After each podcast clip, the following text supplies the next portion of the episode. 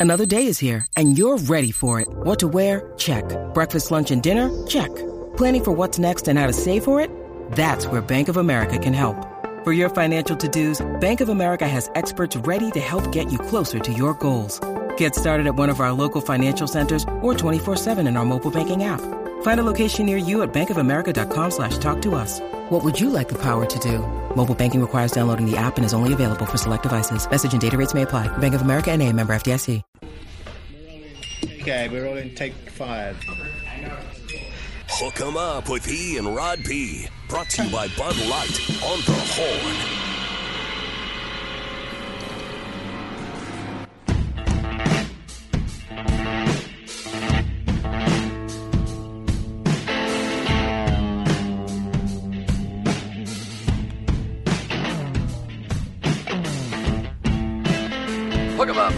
Rod B. No Rod B today. Rod is uh, under the weather. We're rooting for him. Had a high fever he was running yesterday afternoon, so elected to uh, not test it, and uh, good for him. Hope he's getting some rest, and uh, you know, hopefully for you. You know, everybody uh, everybody gathers at the holidays. Family comes in town. You go to see family. And a lot of times you uh, catch a little bug or something on the other side of that. Let's hope the best for Rod as get details and when, when he can get back. Uh, we're also, speaking of details here on Hook 'em Up, we're finalizing our details for our plan this weekend. Longhorns are getting prepped for the game in uh, Arlington uh, with Oklahoma State. Um, we are also going to be up there. We're, as you just heard from Jerry Hamilton last hour from Inside Texas, we are again going to be partnering with Inside Texas on some stuff we're doing with them on a Friday afternoon for to bring some some coverage for them and for us here on the Horn, which we're looking forward to uh, with Patrick Davis and the crew Friday afternoon on your way up, and then uh, have a really good plan that's coming together for Saturday. Uh, and we're going to be telling you about that coming up just as soon as we, we put the final touches on it. But uh, we are going to be in up in Arlington uh, Saturday morning with live broadcast and live coverage on right near Cowboys Stadium, AT&T Stadium. And as a matter of fact, the place that we're finalizing where we're going to be, uh, Ty, uh, shuttles people to and from the stadium. So you can come join us for pregame coverage in the morning, get some uh, kegs and eggs, as they say, grab a bite, uh, and then shuttle uh, over to AT&T Stadium. I'll get you details on that place called Jay Gilligan's, uh, right there in Arlington, over near uh, you know old downtown Arlington, but also near UT Arlington, the UT Arlington campus. That's where we're going to be posting up. But I'll get you details on times and everything. But uh, pretty cool that you could hang out and shuttle over. He told me the owner there, Ty, told me that last week for the Cowboys game on Turkey Day, they shuttled you know two, two three thousand people over to the game and back, which is a good way to do it if you don't want to you know, pay the freight and all that goes on with Cowboys and AT&T Stadium. So uh, pretty cool. So we'll get you details. Be, be advised of that. Uh, and we'll also have so as much coverage as we can bring is what we're talking about for the Big 12 championship game. Longhorns' first trip since 2018. So yes, if you're making your plans to head up to the Metroplex, we will get you details on. You can come follow us and be around uh, ourselves and our friends at Inside Texas, and uh, on Friday afternoon, and then again on Saturday morning for the Longhorns' final ever Big 12 contest. You getting fired up for this game, Ty? Are you getting geeked up? It's uh, it's championship, man. I'm remaining calm. I, I, I, I, think I think we'll take care of business. It's a business okay. trip. Are you also getting geeked up for uh, Thursday night? Thursday night when the Cowboys in that same stadium will open up a critical. You know, it's because uh, somebody texted us. By the way, this is pretty cool on the text line. We always appreciate the text four four seven three seven seven six. The messages. This says, guys, it's going to be a good October next year because we told you that Texas, according to Chris Low of ESPN, we'll get you the full rundown of that coming up here in the headlines. But uh, Georgia, the Longhorns with Georgia, has been announced as an October game, October uh, third week of October against the Georgia Bulldogs here in Austin. And as the texter points out, next year in October, OU weekend, ACL Fest for two weekends, F1 weekend, and now you can go ahead and add the Georgia Bulldogs to the October rundown. Um, you know, very well maybe a three-time defending national champion. I mean, Georgia is that good this year. They're playing as the number one team in the country right now. Think about that, Ty. You could have because the last team was the last team to go three times. Was it Minnesota back in the 30s? Isn't that right? That uh, the, the last time a team went three in a row.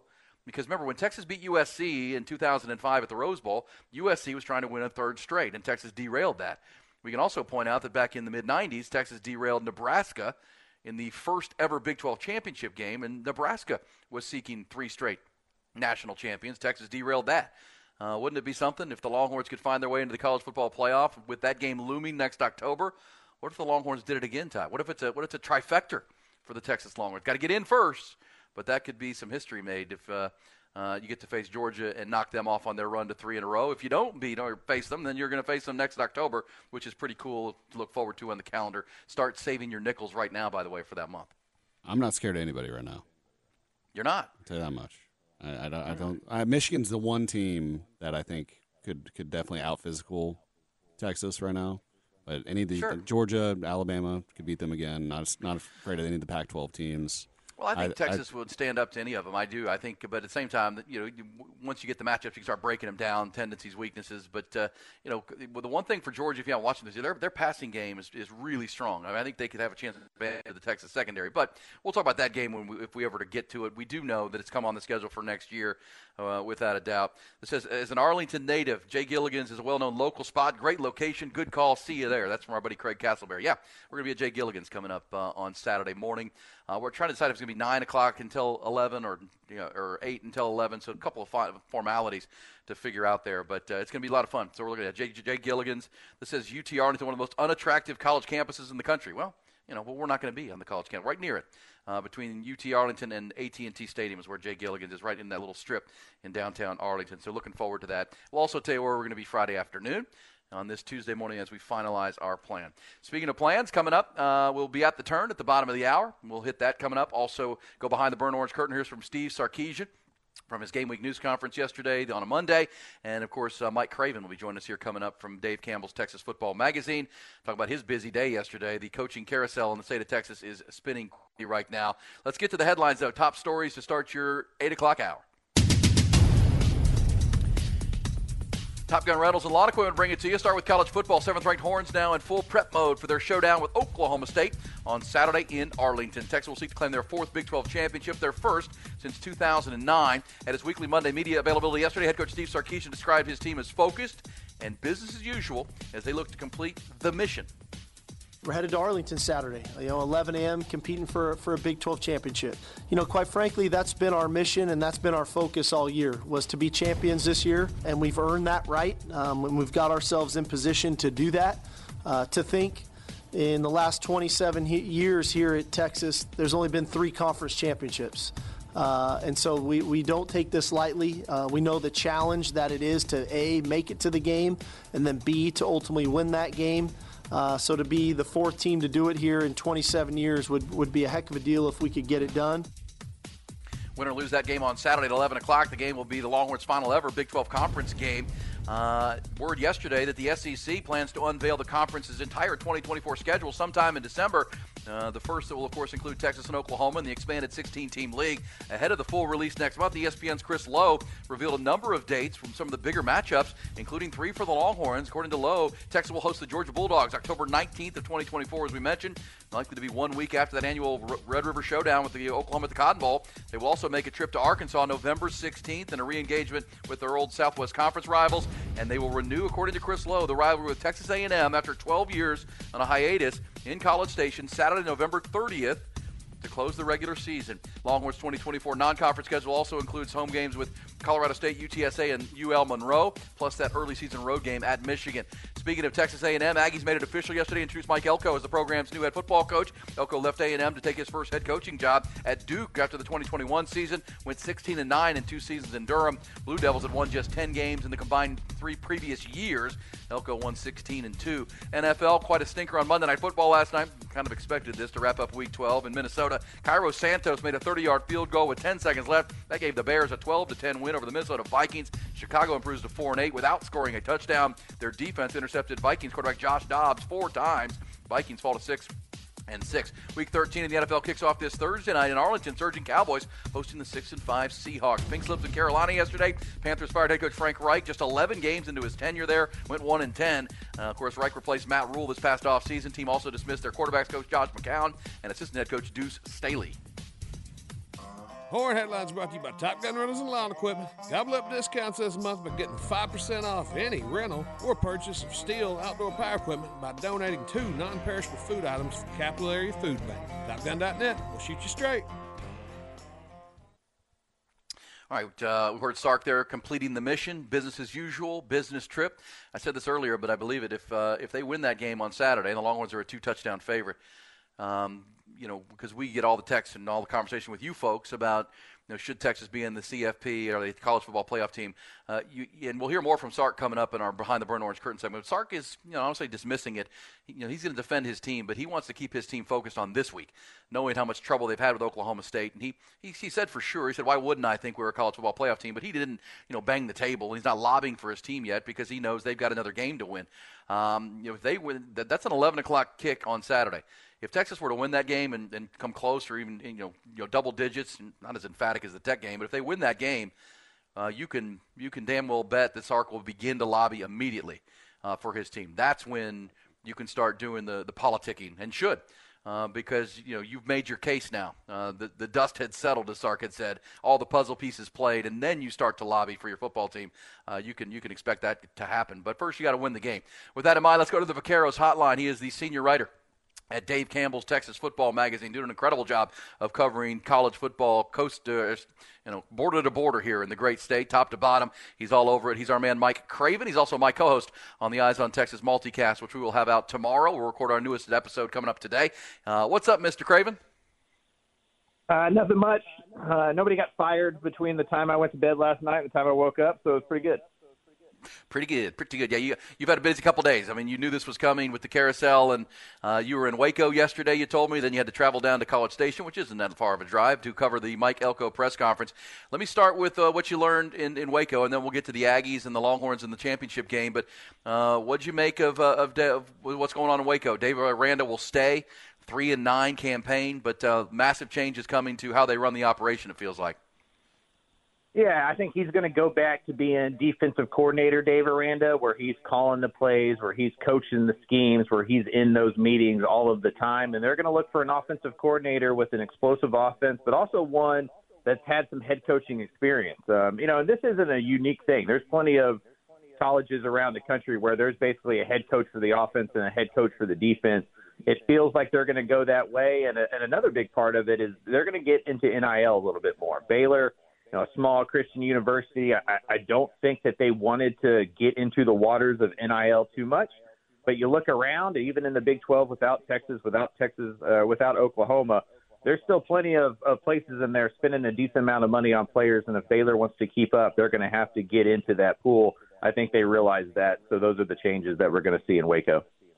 All right, so uh, we'll watch for names uh, of a dynamic offensive coordinator with uh, head coaching experience. That's a, and uh, there are those guys are out there for sure. But uh, Dave Aranda, uh, Mack Rhoades, the AD there, you still you feel like they're they're confident in, in Dave Aranda. He won a Big 12 championship in his second year, but uh, you know a, a, fall without Matt, you know without Matt Rhule's players and Joey McGuire moving on. Um, to, to, to, to Texas Tech and take a lot of that recruiting staff. There's still confidence in Aranda in Waco.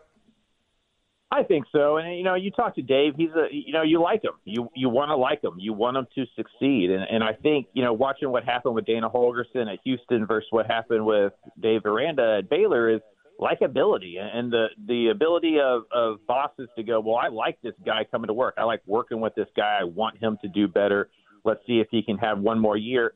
Another part of it's the money. You know, I think A&M buying out Jimbo for $76 million warps our brain into thinking that's not a ton of money, and all of these colleges have 20, 30, 40 million dollars laying around um, to go buy out a coach. You know, Dave Aranda is at a private school, so we don't know the exact number, but I'm told it's around 20 million dollars. They just finished their their development center or finishing up their their player development center. They just built a new basketball arena.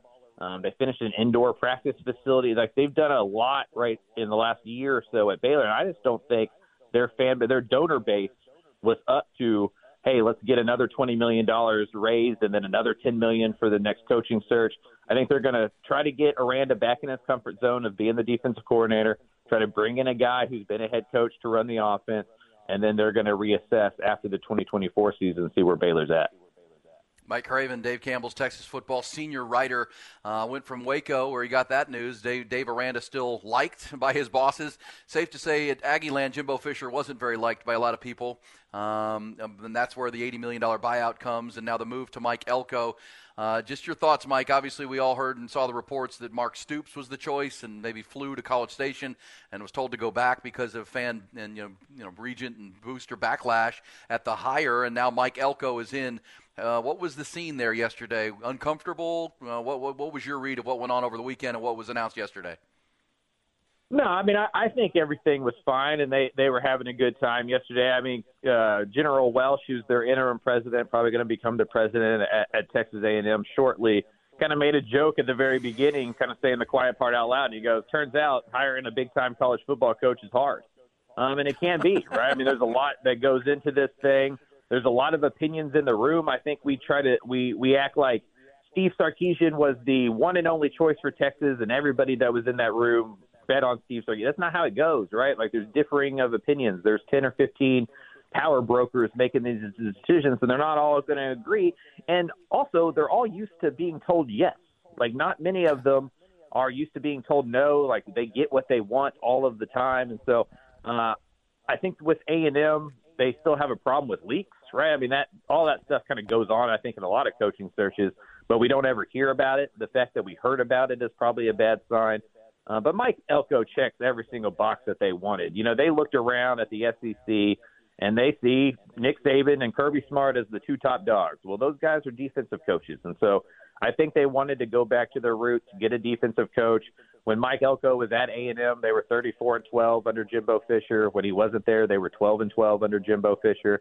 I think they see Elko as like the glue guy, as the program guy, as the blue collar uh, dude. And I think with Texas coming into the conference, that's the uh, mentality and that that's the perception uh, that they want there at A&M. So I think it was a good hire. I just think the way that they got to the hire makes it look like maybe it wasn't as good of a hire. That's an as usually you do, Mike. You put it in great perspective. Yeah, there's a lot of uh, people with opinions, and uh, you know, if the if the Stoop stuff doesn't get leaked, you know, maybe he was just flying in for an interview to finalize, but somebody wanted that out, and it uh, really led to the backlash, which led to Mike Elko, which may in the end uh, be the right hire anyhow. Pretty clear for Mike Elko that uh, he can coach defense. I don't think there's any doubt about that. He he knows most of that locker room. That he'll still has a ton of talent on the defensive side. You know, his his ceiling and his uh, fortune there is going to be predicated on the staff he hires and the offensive coordinator he hires from this point. Yeah, no doubt. It'll be interesting to see if he brings in Johns from Duke, who's a who's a good young offensive coordinator that a lot of people like, or if he goes outside. I mean, he's got a budget. I mean, they they handed that to A&M's credit. They handed us his contract info as soon as the press conference started. I mean, the whole thing. Uh, his six-year, you know, seven million dollar base salary, what the incentives were. He, he can make up to ten point five million. And then the other part was the assistant salary pool. He has an eleven million dollar assistant salary pool, and so he's going to be able to go get whatever offensive coordinator he wants, probably, or at least most of them. And so it'll be interesting if he stays uh, with guys he knows, or if he goes out and gets kind of a big name splash OC uh, to lead this thing. Uh, and then you're right about the familiarity. He talked about how it's rare for your first team meeting for you to know half the roster, and I think that's one of the reasons that he was hired. 2024 is a big year for A&M. They had a 12-year start on Texas. They're now in the same conference. They're hosting that game on November 30th. They don't want to get embarrassed. And to have a guy come in and to keep most of that roster intact gives them the best chance to compete with Texas and compete in the SEC in 2024. I think that was a big part of why he was uh, why he was hired as well. Yeah, well said. Uh, what about uh, Ross Bjork? I mean, is there some? I mean, there's some talk that uh, wasn't his guy and got got overruled. And um, you know, what's your thought on Ross Bjork and his standing now at the top of the uh, the athletic department there at A and M? Yeah, that one's going to be interesting. You know, they've had a lot of turnover. Ross talked about how he's had four different presidents in four and a half years there at, at AD. I do think it's one of those things at A and M that without that surefire, like condensed leadership at the top it's allowed a lot of other parties to become pseudo leaders, like a lot of fract- uh, factions within that back room there at A and M because they haven't had just a consistent president um, to be the guy or the gal there um, to be the boss, and so I don't think he has as much power as a lot of athletic directors, and I do think that some of the Mark Stoops stuff goes back on Ross, and I think some of the contract of Jimbo goes back on Ross, right? And so uh, this is a big hire for him. Elko needs to work out. If Elko doesn't work out quickly, I'd imagine he's on that block as well. Uh, there's Mike Craven, senior writer, Dave Campbell's Texas football. Before we talk some Texas and Oklahoma State and your thoughts on what's coming Saturday, um, the, your alma mater, UTSA, Jeff Traylor, he was a candidate at A&M, and interviewed for that job. Uh, Houston has come open with Dana Holgorsen after a four and eight season being relieved. Uh, is he the natural choice there? We talked about Gary Patterson as well. I know you've written some stories on top candidates you're hearing out of the U of H. Yeah, I mean, I think UTSA may have dodged a bullet here. Without Arkansas opening up, without Baylor opening up, A and M going more national. Uh, Jeff Traylor may be the head coach of UTSA in 2024, and that's something that I don't think I would have predicted about a month ago, just because I thought some more jobs were going to open. Houston's going to be interesting because Houston doesn't have as much money as a lot of the programs in the Big 12, and so I think Traylor's choice right now is do you stay at UTSA and try to win the American and maybe get into the playoffs a couple of times out of every five years? Or do you go to Houston and where you're going to have to be under resourced and catching up to the rest of the Big 12 and maybe eight and four, nine and three is going to get you fired. Where eight and four, nine and three at UTSA may not be celebrated, but it'll keep you going. And so uh, I, I think UTSA is going to be okay there on the Houston search, although you never know what's going to happen with coaching carousel stuff. If I'm Houston, my first call is Willie Fritz at, at Tulane. He was at Sam Houston. He knows the area. Uh, he knows East Texas. At Tulane, you're recruiting Houston a lot. He's just a ball coach. Like the dude's won at like four or five different college levels, and so he would be my first call. I would absolutely call Jeff Traylor. But they'd be silly not to just kick the tires on Gary Patterson. I mean, he led TCU into the Big 12. He's kind of done that whole not having as much resources as everybody you're playing, and he loves that. He relishes that uh, kind of work. He wants to get back into coaching, and so I imagine he gets an interview. He gets some feelers out there and see uh, how interested he is, and if they could afford him, and, and what he thinks about NIL and the transfer portal. Because that's kind of the thing with some of these older coaches, right? You just want to know how they feel about modern football and if they're going to adapt to it. Because you're not going to general four star general your way to wins anymore. You need to be more of a player coach than Gary was. Uh, it'll be interesting to see if he gets back into it, kind of how he's changed as a as a leader. Yeah, and you kind of feel. I argued this yesterday, Mike, that uh, if you get Gary Patterson, it's it's his last job, right? I mean, he's going to stick and stay there and help build that program like he did TCU with a fertile recruiting base, uh, if he's willing to go. excuse me, and play in the NIL space. But same time, you hire Willie Fritz, and he you know kills it at Houston. You know, be another stepping stone spot for him because he's on the rise as is. Uh, but uh, will be interesting because I think Gary Patterson you know, could be there ten more years and be your coach for for quite a while. Traylor and Fritz, you know, might be a shorter term situation for Houston. Uh, either way, great stuff from Mike Craven. Mike, you were at the game on Friday when Texas demolished uh, Texas Tech fifty-seven to seven. As we told folks, you grew up uh, going. You know, you pretty much grew up in the Texas athletic department. Your your grandfather was the longtime team doctor there, Doctor Craven. Um, and so you've been to a lot of football games there. I've heard from a lot of people that that was as good a game experience and game electricity that maybe we've ever seen at DKR. What was your read on the uh, the game, and, and, then and then what what, you, what you experienced in the building? Yeah, I mean it's hard to disagree with that. I had gone to the Kansas game earlier in the year, but it was during the day. Like there's just with the drones and the light show and the LED and everything. Like I that was amazing that that was the Friday after Thanksgiving. Like I've probably gone to 150 Texas games in my life, and that's got to be top five uh, experience that I've ever seen. What Del Conte and that group has done behind the scenes with Bevo Boulevard and you know having Bob Schneider at Texas City Limits, like it was a packed house.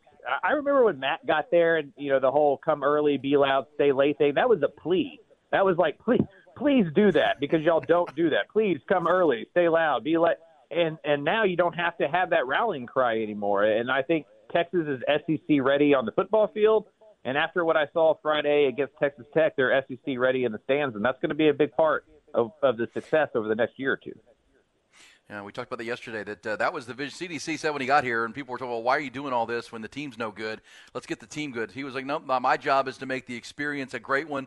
We want to look like Austin. We want to be like Austin. We want it to be a celebration of Texas football." And then it's Sark's job to coach the team, and uh, he's done a heck of a job of building the roster, and now it's really come together. And I think that Friday night was kind of a culmination of both of those visions, and uh, you know maybe a, a, you know signing post for where it's headed, big picture. What about the game Saturday? Now Longhorns are a two touchdown favorite. Oklahoma State has gone seven and one in their last eight. Not always pretty, but uh, Mike Gundy can flat coach. What's your your level of concern for the Longhorns on Saturday to get a championship? Yeah, I wasn't that concerned about Texas Tech because it felt like the thing Texas Tech did the best was the thing Texas was best at stopping, and I feel like this Oklahoma State game is essentially the same thing. Ollie Gordon's great. I've been watching Ollie Gordon play football for three or four years. He was awesome in the DFW area at South Grand Prairie. I was actually watching an Ollie Gordon playoff game against Allen when Sark's news got announced that he was going to be uh, the Texas coach. That was that year the playoffs went into the following calendar year because of COVID. He's awesome. Uh, but Texas is incredible on the defensive line front. I mean, T'Vondre Sweat, Byron Murphy, you're not going to run against those guys successfully. Like if if your key to victory is running through T- T'Vondre Sweat and Byron Murphy, you ain't winning. And I just don't see how Oklahoma State passes the ball enough to outscore Texas without the run game. Mike Gundy said in his press conference, in his career, he hadn't been very good when he's one dimensional, and they're going to have to figure out a way to run the football. I I know Tech was able to put up some numbers, but at no point during that game were they controlling it with the run game. If Texas gets a lead like they did uh, against Oklahoma State, like they did against Tech, I just don't see the Cowboys built in a way to really push Texas. I think this was a better matchup than say a rematch with Oklahoma or another team with maybe a more uh, passing centric identity. Uh, they they match styles make fights, and this style matches up really well for Texas. Yeah, that's uh, well said. And I, you know, had it been Oklahoma and Dillon Gabriel, and uh, you know the ability to run and play that spread veer and really get after Texas, which they did in the Cotton Bowl, uh, you'd be a little more concerned. But same time, it's Mike Gundy, seven and three in the last ten against Texas, and um, you know always has something up his sleeve. So we look forward to that game. Mike, real quick, while you were at the game and you talk about top five experience, what about when Arch Manning came in the game? That was pretty surreal. You know, this is a third string quarterback, only came in because Maalik Murphy got run into on the sidelines on a kickoff and uh, banged up his shoulder. So Arch is in the game. That was I mean, what a hero's welcome he received. That was pretty cool. Yeah, to take everybody behind the curtain, when a game is a blowout like that, all of us up in the press box are writing our stories. Like we're getting a head start, we're writing our stories. So most of our heads were down looking at our computer, and then all of a sudden, the crowd went crazy as if something I didn't know if McConaughey had taken his shirt off or what was going on. Like the crowd was going insane. And you look up and you see Arches out there, and we all stop writing our story, right? We just watch the rest of the game because you don't know what's going to happen, and it's just like such a, a thing we've all thought about for so long and written so many words about uh, that you just went there and you watched it. It was it was awesome to see the crowd stick around and then the crowd have that type of reaction and, and you just you get reminded what the Manning name and what the lore and the the pressure that that kid must be under. Um, it was it was something. It was something to see a game be a blowout and then a kid who you've never seen play before at the college level come out and then captivate the entire stadium and the entire press box. Uh, it's just something about that last name. Yeah, and you, you said it. You guys had your head down. Fans were leaving, and all of a sudden Arches in. Everybody came back, and the place was right. packed uh, all the way until the end, which really, you know, culminated a great night for Texas. And see if they can finish it off with a great game Saturday. Thank you, Mike. I'll see you later, and uh, we'll be recording the Eyes on Texas uh, podcast for our episode this week. Uh, a lot of the same conversation, but even deeper dives. Uh, we appreciate you, my friend. Thanks a lot. All right, talk to you later. All right, there's Mike Craven. Uh, good stuff on all things Texas A&M, Baylor, Texas. Uh, likes the Longhorn. Styles make fights, and this one does seem to fit Texas, much like Texas Tech. We'll talk more about that coming up. Burn Orange Curtain, his thoughts on Oklahoma State, his thoughts on Ollie Gordon, the running back they have to stop. We'll get that coming. Also, we'll be at the turn at the bottom of the hour. That's coming next. Nobody but about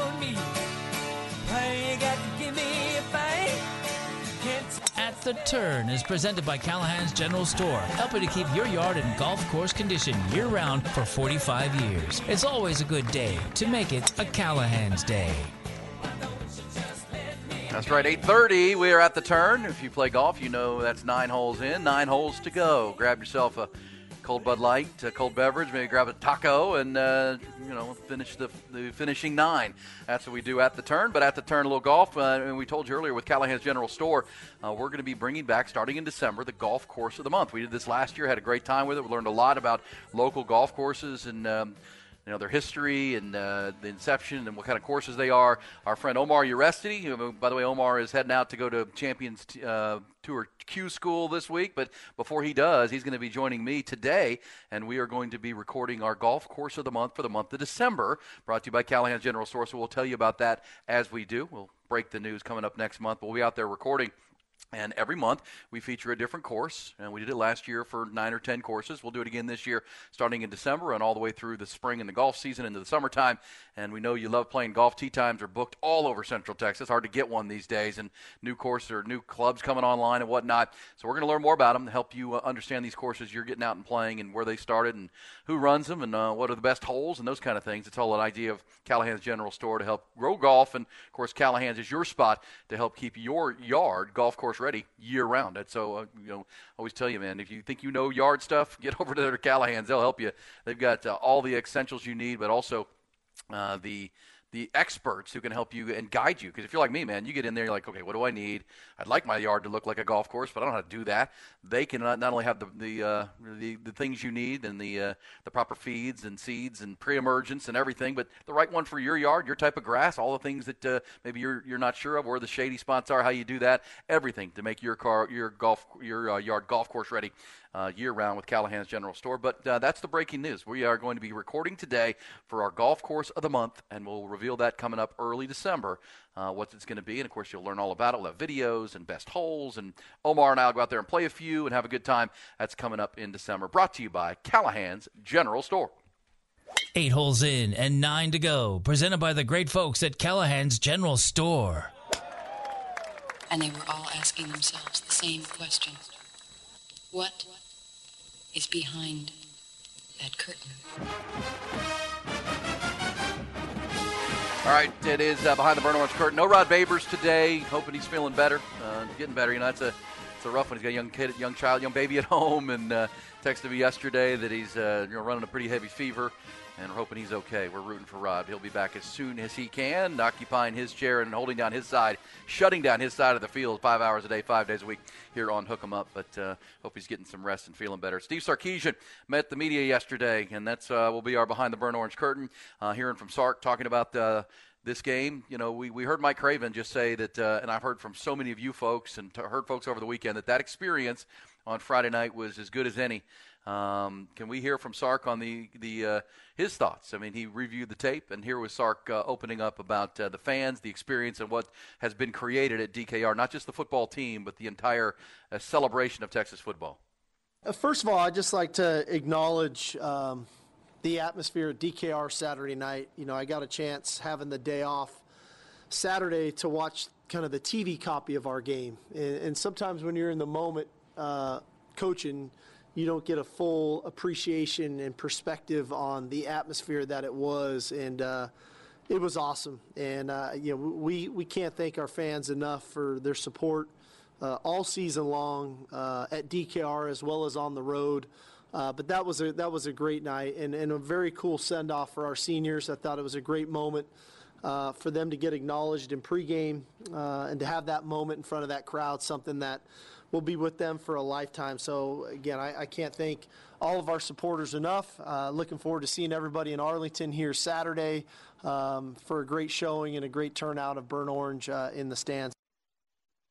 All right, yeah, it was uh, pretty universal that that was quite a scene. Uh, you heard Mike Craven say he's been to you know 150 games there and has never seen anything like it, um, and that's that's that's credit to all parties, and it's kind of come together. But uh, more importantly, there's a Big 12 championship game to play on Saturday, as Sark has called it the mission, right? The mission, uh, and he pointed out again yesterday, and he may mention it here. Every game since the Oklahoma game has been a Big 12 championship game in their mind. He writes it on the board to start the week. Like, uh, you know, this is our Big 12 championship game and trying to keep them focused. And that's why I said earlier, I don't think he's been lobbying like maybe some fans would like him to for the college football playoff because, you know, they're not there yet. And uh, if they don't win Saturday, it won't matter. And one of the keys to winning Saturday will be stopping uh, the Big 12's top running back, Ollie Gordon.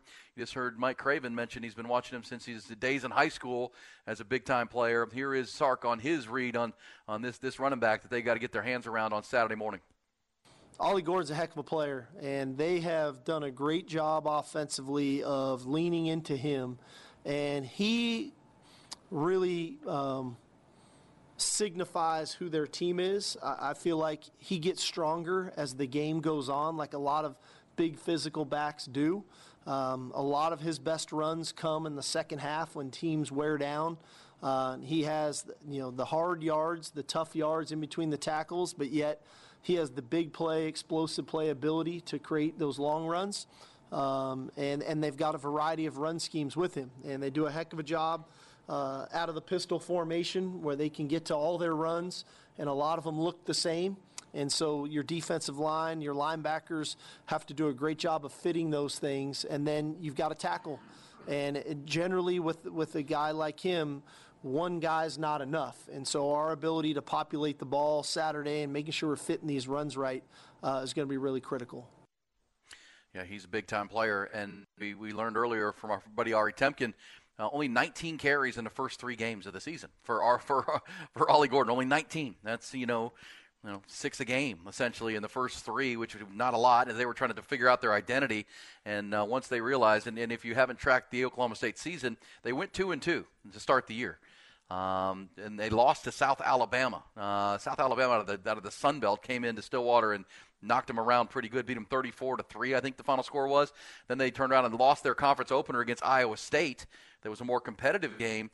After that game, they had a bye week, and they were two and two since the bye, they've gone seven and one, and uh, the only loss was that weird, you know, the, the after Bedlam game where they beat Oklahoma in that, you know, unbelievably emotional final Bedlam game, maybe ever, or certainly for a long time, and turned around, went to Central Florida in a rain on a rainy day, and got beat bad, 34 to three. Really didn't show up, flat performance. Which at that point, a lot of people dismissed Oklahoma State, but we told you they still controlled their destiny coming out of that loss because they had beaten Oklahoma and they didn't play Texas, and they had beaten K State earlier in the year on a Friday night in Stillwater. So they owned those two tie breaks, and uh, they ran the, the, the, table, right? They beat Houston, uh, BYU in a comeback, uh, you know, last week, and here they are playing, uh, you know, the Longhorns in the Big 12 championship game. Now, one of the uh, obviously big centerpieces of this game will be Quinn Ewers, the Texas quarterback. Um, this is a good question yesterday by one of the members of the media about Quinn Ewers year to year. We know Quinn last year. I was at the game live in Stillwater watching Quinn Ewers on a very windy day just look just struggled. Longhorns controlled that game. They got up 31 to 17 and looked like they were going to run away with it with a win in Stillwater. And we know what happened. Um, you know, he he was inaccurate kind of got his dauber down a little bit. Uh, there was talk of a thumb injury, and in the end, the Longhorns lost that game. Uh, one of one of several games last year that the Longhorns had no business losing, but lost. Yesterday, Sark was was asked about Quinn Ewers' progress and development year to year. If you take that uh, that game last year in Stillwater to where he is now, uh, Sark has seen plenty of development here. Is Sark's uh, answer to that question? Well, you know that that's part of the, the games like that are part of the the growing pains of playing the position. You know, when you get on the road and you get in a hostile environment, um, and early on things are going your way, and then things start not going your way for a variety of reasons. You know, in that game, we had a couple opportunities for some big plays, and we didn't pass protect very well for him. Then we had a couple opportunities for some big plays. We didn't catch the ball very well for him. And then all of a sudden he misses a couple throws, and those types of things can snowball on you. And I think the biggest thing that I've, I've learned, I think Quinn has learned, and that I've learned about him, is his demeanor when things at times this year haven't gone great. For example, you know, the interception Friday night when he was trying to hit the fade to, to A.D. Mitchell. I thought his, his poise, his composure really showed through, uh, and he was able to come right back and, and still execute at a high level.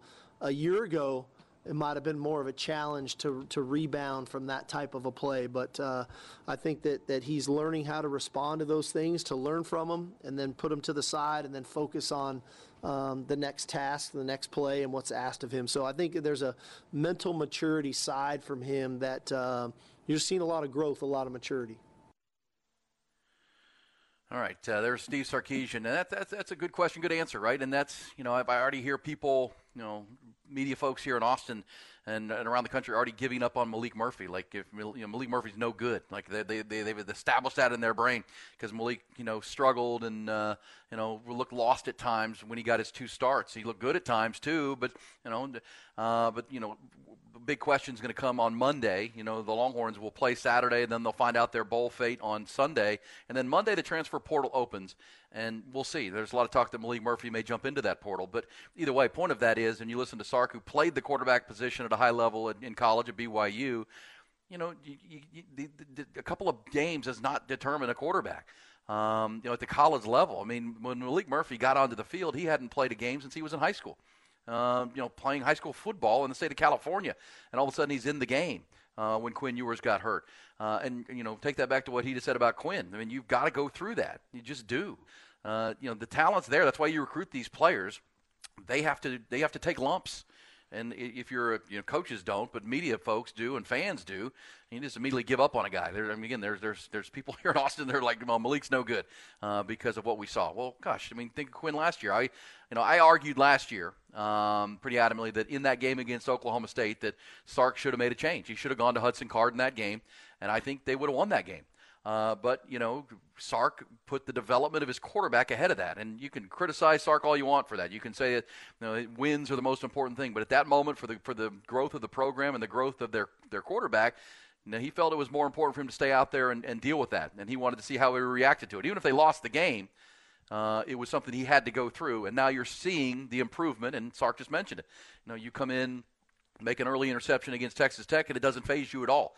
Um, you know, if Sark pulls him in that game and doesn't let him finish it, and doesn't let him take the lumps, who knows how he develops, right? You lose confidence that way too. So, uh, argument to be made, and, and clearly Sark this year was I don't want to say he's kind of giving away games last year, but there's an argument to be made that he was putting the development of his players and the development of his quarterback ahead of you know maybe what was best in that in the immediate moment, third and fourth quarter of football games, and we will see it here if it pays dividends because Quinn Ewers has a chance to do something no quarterback at Texas has done since 2009. With a guy named Colt McCoy led Texas to a Big 12 championship. He's, it's the last time it's happened, and Quinn Ewers has a chance to, uh, to, to solidify that and be a 12-win quarterback. Heck, there's already people talking about him losing his job to Arch Manning next year, and you know you're really going to you're going to bench the guy that leads you to a Big 12 championship. You haven't won one in 15 years.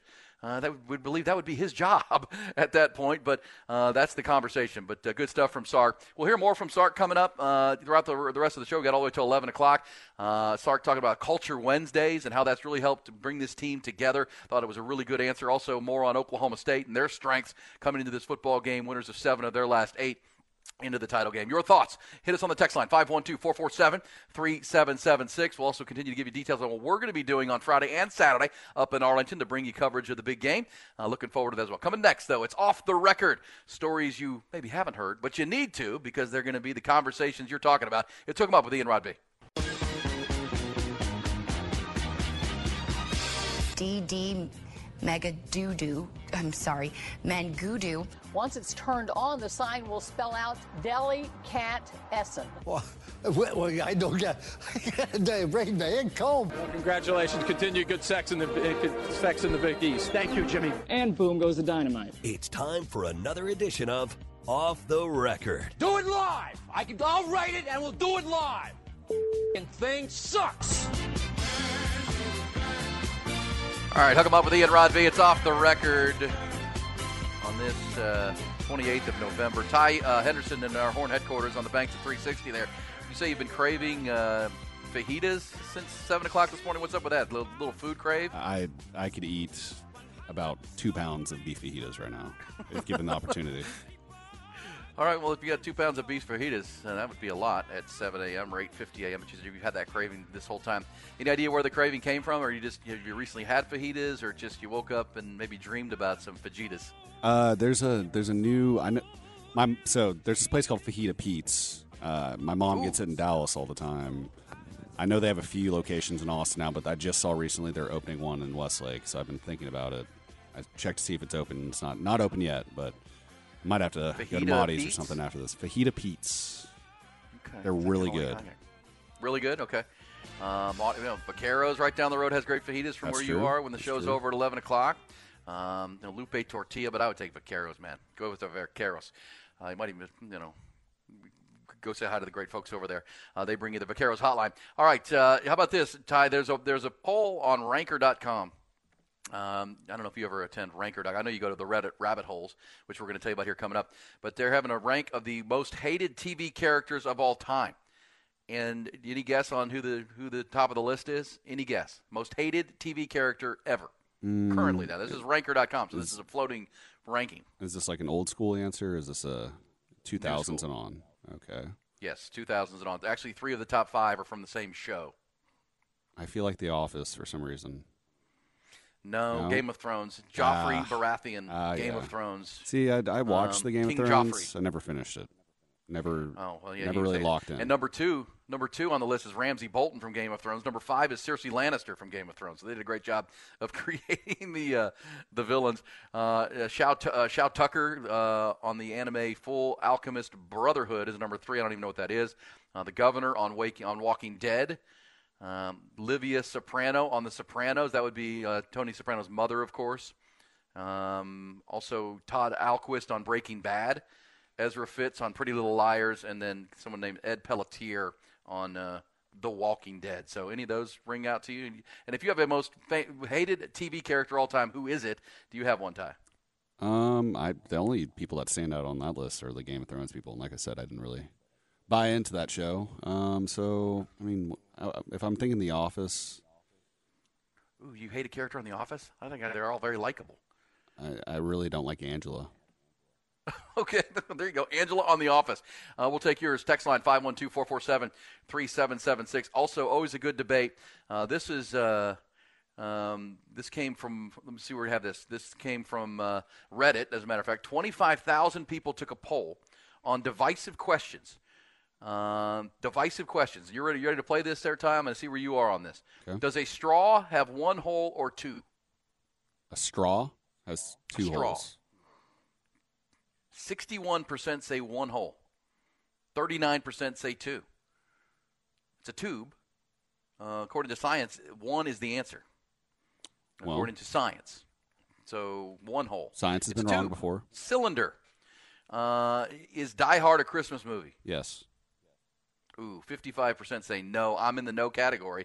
I believe it's an action film that happens to be around Christmas and a Christmas. It happens party. on Christmas. I understand that, but it's not a it's not a Christmas movie.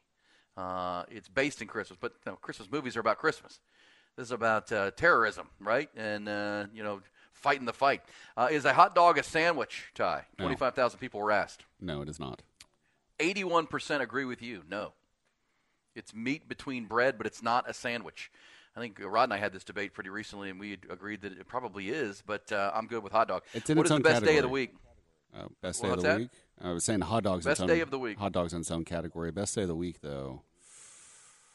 Best day of the week. Um, Saturday.